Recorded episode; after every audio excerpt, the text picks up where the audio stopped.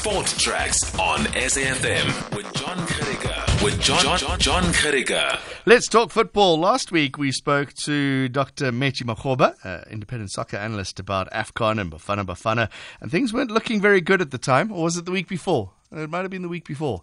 Uh, but was it last week? Sure, feels like a little while ago. Let's see what the doc thinks today. Doc Metji Makgoba through to the knockouts of Bafana Bafana. Uh, have things changed? What's different?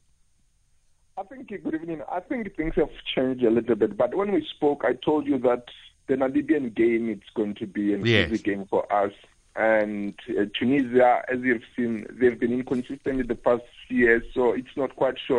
It's not quite clear on how they can play. But they managed to uh, to uh, manage the game and get out with a point. And I think the tournament overall actually has been so entertaining because if you look at Ghana, Ghana was sure that they will go to the next stages. The next thing they considered two goals and they're out. And Cameroon also had it hard. Ivory Coast had it hard. I think the tournament overall has been entertaining. Hmm. There's a balance of teams that are experienced, that they know they are, they're in control of the game, and there are teams that are playing for honor. And I think if you look at Mozambique and teams such as Cape Verde have been playing for honor, and the balance is quite entertaining. Uh, let's just talk about Bafana quickly. How, yeah, Hugo Broos was very proud of the fact that they adapted their game. They they're not playing what what I imagine is the traditional Bafana Bafana way. They managed to change things. Uh, would you agree with that? I think I do agree because if you check how they've been playing, South Africa can now ex- the players can exchange balls among themselves in in a more relaxed way. Whereas in the past it's more like we're going to play long balls, but now they can do short passes, and if someone has an educated leg, they can just release it through a long through pass. But what I've seen is that they've managed to keep the game slow, to look at for pockets of space hmm. so that they can exploit in if the defense does allow some space. And I think that has been very good considering I think he understands that the team that he has it's not really a strong team. So if they play closer to one another, then the chance of conceding more goals are too limited. Uh, so so would you say this is the Broos factor? We're we're seeing the coach's influence now. I think it, it's starting to show because uh, if if you check the game against Namibia, you can see that South Africa had a game plan and it was implemented to the effect. They were playing. They were playing as a team, and the the balance was so amazing. And even even if you check the game against Tunisia, they went there. They were looking just to defend, to defend the score, looking for counterattacks.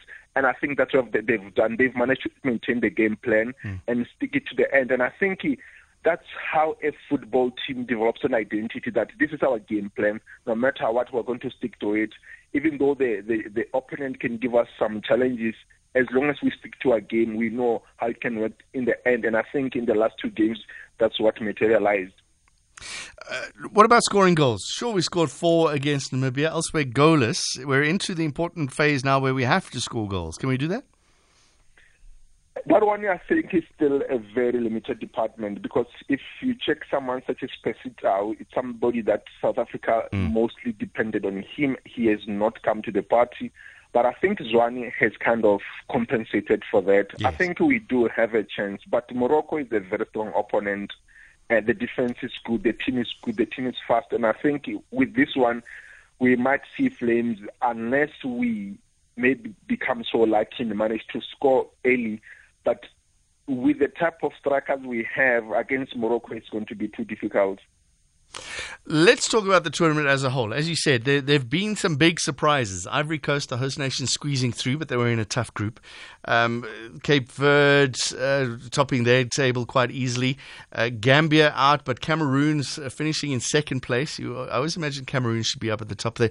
Are you happy with the the round, the next round? What is it? Round of thirty, round of sixteen? I think it was quite amazing, as I've said, that the teams that you expected them just to have a free way, Ah. they struggled. If you check, Cameroon struggled, uh, Ivory Coast struggled, and I think that's what makes football more entertaining. That sometimes the team that is looks so established might not be the team that find it easy. And I think with this tournament, we've seen that Cape Verde came surprised the whole tournament. They played so well. And I think, as I've said, it's a mixture of experience and pride. Other teams are playing for pride. This yeah. is our AFCON, and we're going to make sure that we play to the fullest. Whereas teams such as Nigeria, they know they've done it. They just simply maintain their game. Luckily, throughout the tournament, that's what happens for them. And, and, and generally, it has been an entertaining football, but the quality it's not as we could compare it with past uh, tournaments. Yeah. The quality it's it's not up to scratch. Interesting. Was, uh, that was going to be my next question. What, what, do you make of the football? Why do you say it's not up to scratch? The issue is that uh, African teams depend on uh, European players that are playing in Europe. Yes. You look at Egypt. Mo Salah got injured and the, the, the, that actually affected even how they played because he brings so much to the game. If you look at Ghana, Ghana had people such as Essien, and now in the Ghanaian team, there's no someone of Essien's quality, and now they are struggling, and that shows that the the quality has gone lower because they do not have strong players playing in Europe, and that has actually affected the, how they are playing in, in in the Afcon. If you check Nigeria, their striker is playing for Napoli, and he's a lethal striker in Napoli. And I think he comes back with that mentality that he's a very lethal person, and he also brings the psychology to the game. And when you see in this tournament, especially for South Africa, you can't pick a South African player and say this is a dangerous player. It's just some uh, just good players but to say there's amazing talent, the talent is quite limited. And what do you make of the, the format of the tournament? I'm just looking here. DRC going through with three draws, Egypt going through with three draws, you, you, and finishing in second place. And then this the the four teams with the third best rankings. What do you make of that system? I think it's it's it's it's quite good because uh, in, in in terms of accommodating more teams, firstly, secondly, the how do I put it? The, the the tournament has been so difficult that sometimes there has to be spaces for the teams that are just quite lucky, like right. the, the, the second best team, the second last best teams can go through. And I think the format has just been okay. It's not a slight, it's a big difference from what we've seen in the past because you'll have two teams that are performing, you know what, number one, number two are the ones that are going through. But sometimes when you check, you still have to check how teams have performed and which one has scored more goals, which one has mm, conceded, mm. and the best ones can still go through. And I think for that is actually a good, a good flexibility. Okay, uh, what do you make of the the knockouts? Are you, are you, sticking? Is is it still too early for you to give me a prediction of the finals of the semis? I think uh, Senegal has a chance. I've seen how they've been playing. I think uh, Senegal has an opportunity to to take the tournament, and I can also put my my money on Nigeria. But the problem with Nigeria is that you can base their uh, you can base your prediction based on the three games they've played. Yeah. But because they've been inconsistent in AFCON, they can surprise you the next game they lose 1 0 and they're out. But I think Senegal has been so consistent. They've played quite well. Yeah. And Sadio Mane has come to the party. They're quite doing well. I think they have a chance. But I wouldn't want to rule out Morocco. And where is Bafana finishing?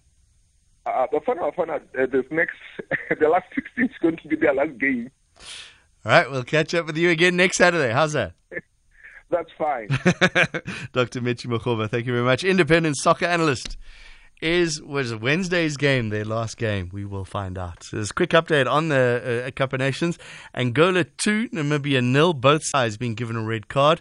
Neblu was sent off. Their goal, Angola's goalkeeper sent off in the 17th minute. And Okonga has got himself two yellow cards, so he's been sent off as well. Angola 2, Namibia nil.